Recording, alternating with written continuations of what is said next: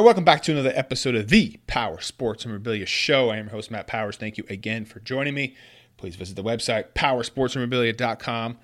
Also, can be followed over there on Instagram at Powers Autographs.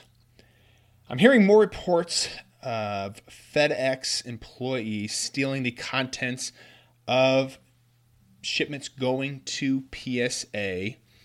And essentially, what's happening is they are opening up the boxes, stealing the contents, and then resealing the box and then delivering it as normal.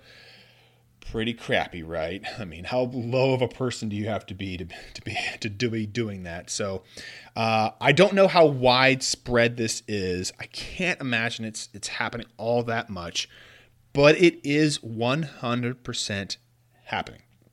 So, uh, last I talked to PSA, they were having issues with FedEx Ground, not so much FedEx Express. But you're like, Matt, what's the deal? These are the same company. How, what, how could there be a difference with one and not the other? Well, yes and no. Okay, so the FedEx ground employees don't work directly for FedEx. They are contractors. They work for a company that owns that route that FedEx has given them. Okay? They own this certain route that, that delivers to certain businesses and homes and whatnot. Okay. Whereas FedEx Express employees, okay, those are the ones that deliver your overnight, your two day, your three day ones, they work directly for FedEx. Now, why does this matter? Well, think about it from you know a perspective of someone that's going to steal your stuff, right? You work for some random contractor in your hometown or your area, or you work for a you know big company like FedEx. You know, which one are you more likely to steal as? You know, I would say it's probably a decent chance at both there, but I say more likely if you are just a contractor, right? You get fired by the contractor, not a big deal, and you get fired by FedEx. You know, FedEx has got a lot more resources to you know prosecute you and all that kind of stuff if they choose to do that.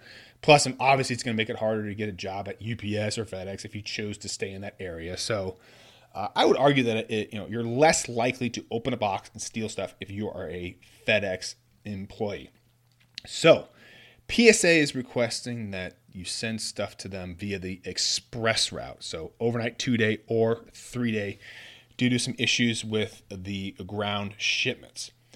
Okay, so given all this information here, when we're sending stuff to PSA or really any address that accepts high dollar stuff, okay?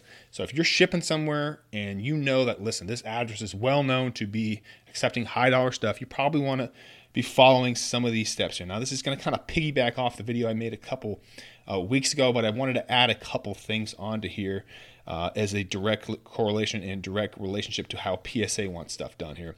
But again, if you're going to be step number one, if you're going to be using FedEx, use three day at a minimum. Okay, it's like 15, 20 bucks more than the regular ground, depending on what you're shipping. Get less hands on your package. It's handled by FedEx employees.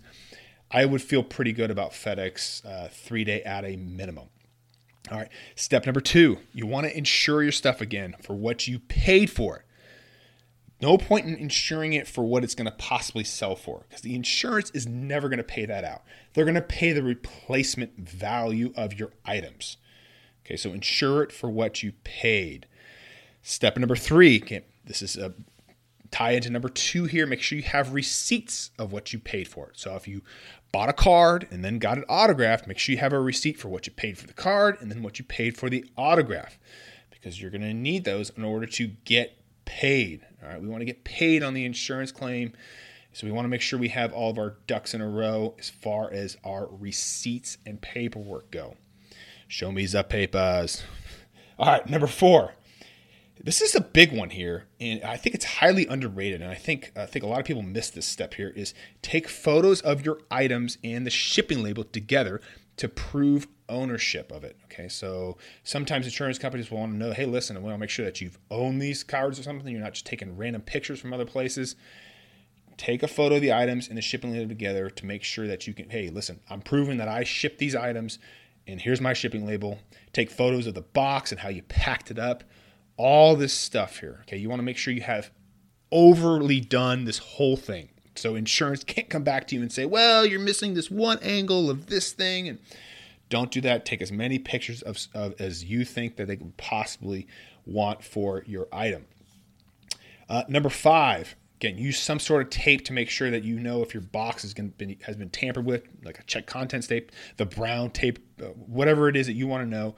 Put it on there so that way if PSA gets your stuff, they can check and say, yep, it looks like this seal was broken here. Okay, because PSA is going to open your box up there on camera, which is actually a very cool thing for PSA, so they can review that security footage. And when they open it up, they'll be like, yep, there was nothing in here. It looks like it's resealed. Someone stole your stuff.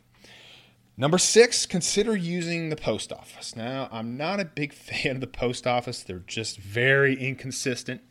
However, you know, a post office employee is probably a lot less likely to open your box up and steal your stuff than a FedEx employee, I would say, because I think that the the ramifications of stealing a post office content stuff is way more than a you know a FedEx package anytime you're dealing with a good old govt you you know you're you're dealing with some probably some decent more ramifications for stealing stuff so I don't know if that's 100% true here, but I just get the feeling that if you're a post office employee, you probably don't want to be stealing post office stuff, all right?